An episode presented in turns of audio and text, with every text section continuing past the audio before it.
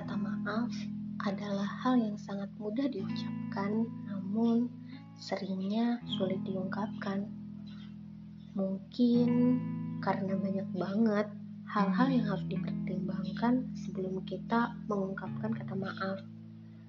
Sekarang, setiap minggunya di Dear Forgive Me, aku bakal bacain cerita tentang permintaan maaf seseorang yang udah PHP-in, selingkuhin, atau tiba-tiba ninggalin.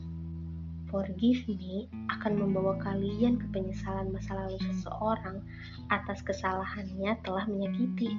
Percayalah, dengan mengakui kesalahan dan meminta maaf, mungkin bisa mengurangi rasa bersalahmu.